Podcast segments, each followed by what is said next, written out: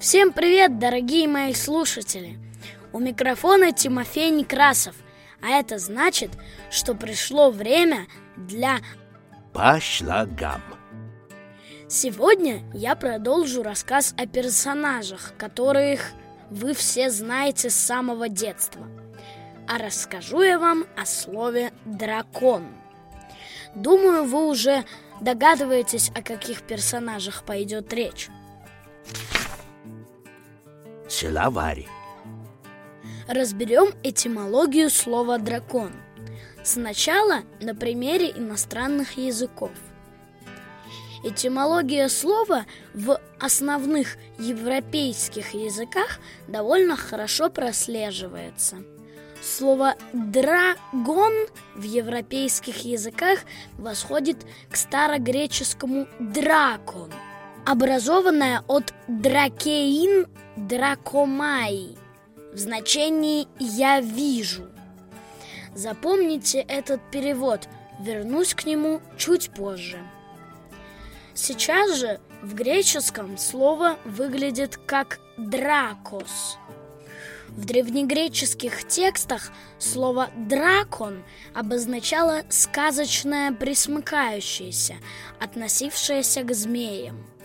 О принадлежности дракона к змеям говорит дважды употребленная поэтом Гесиодом 8-7 века до нашей эры в рождении богов Теогонии, словосочетание «змей-дракон». То есть даже при разности слов «змей» и «дракон» еще до нашей эры они считались даже не синонимами, а чем-то общим – из древнегреческого слово попало в латинский язык, модифицировавшись как «драко». Из латинского слово перешло в европейские языки – испанский «драгон», португальский «драгао», итальянский «драго». В немецком языке слово встречается в западной немецкой форме «драко» и в староверхненемецкой форме трахо. Из западно-немецкой оно попало в норвежский, датский и шведский драке, староанглийский драка. Из шведского оно перешло к финам в форме траки и стало обозначать виверну. Это дракон на двух лапах со змеиным хвостом, который не умеет дышать огнем. В финском также есть слово «локиярме», что буквально означает «лососе-змея». И тут мы снова встречаем более русское, чем дракон, слово «змея». Заглядываем в словарь Успенского. И вот что там находим. Русский язык позаимствовал это слово в виде «змей» из старославянского – оно было родственно слову «земь», «земля» и означало буквально «ползающий по земле». Легко заметить, что перед нами типичный результат запрета табу.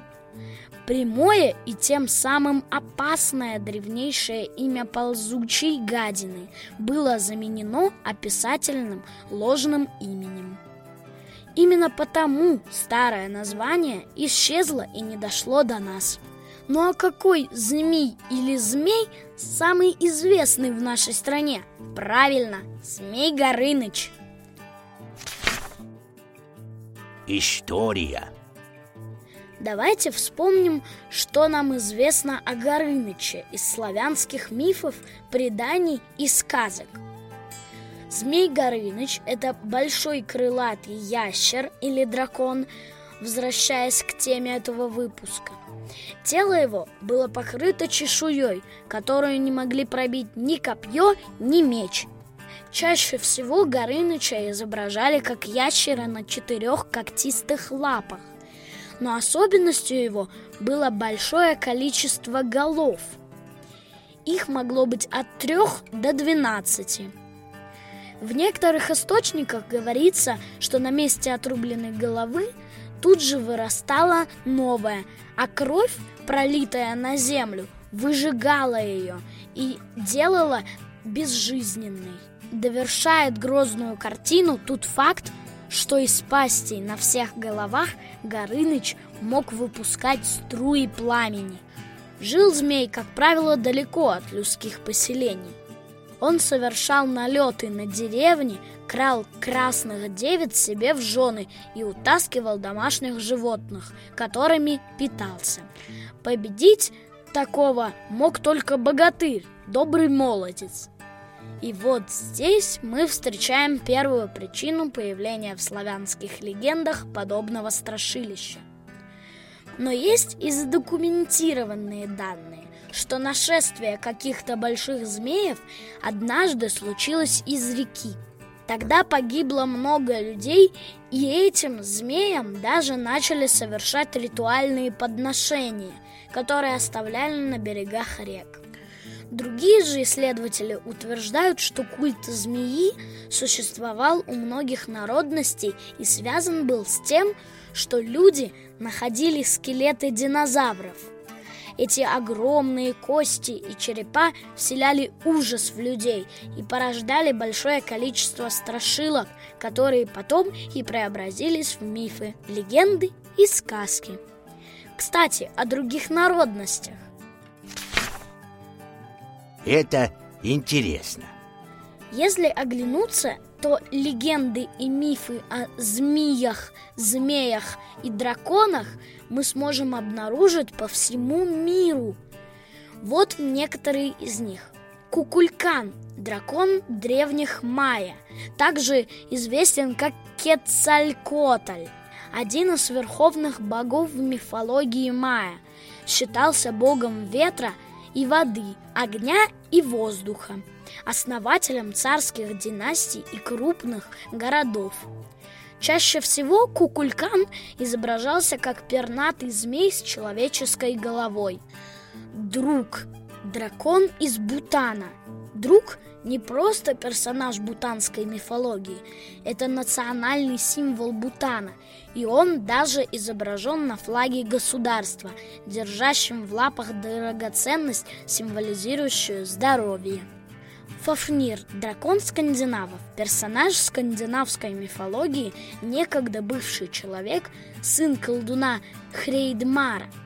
Фафнир – в порыве алчности убил своего отца и завладел золотом, изначально похищенным у богов. За это он был проклят и превращен в могучего дракона с бронированной чешуей, которую не могло пробить ничто на свете. Лишь только легендарный герой Сигурд, аналог наших богатырей, смог сокрушить этого дракона, найдя слабое место у него на брюхе. В Персии был свой змей по имени Абракас. Абракас – космологическое божество, верховный глава небес и эонов, олицетворяющий единство мирового времени и пространства.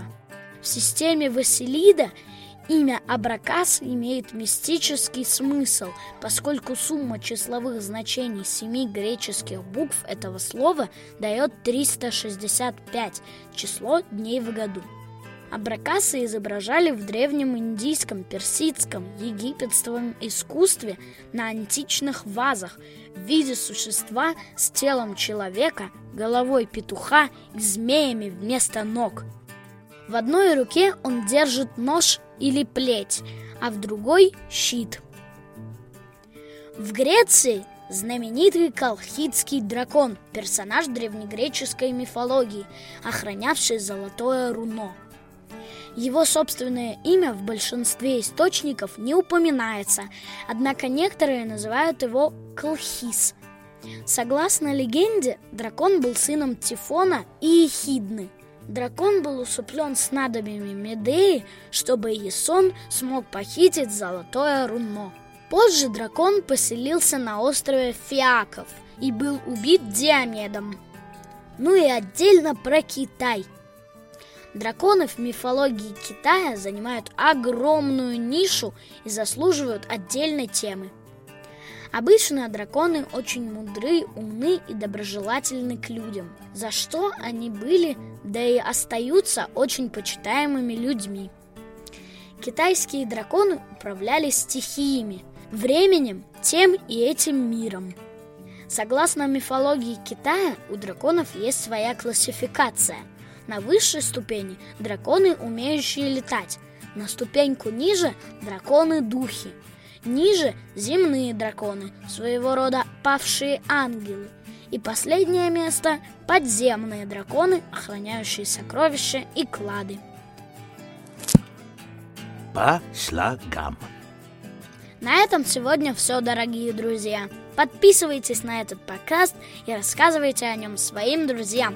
По слогам с вами разговаривал Тимофей Некрасов. Всего вам доброго. Пока-пока!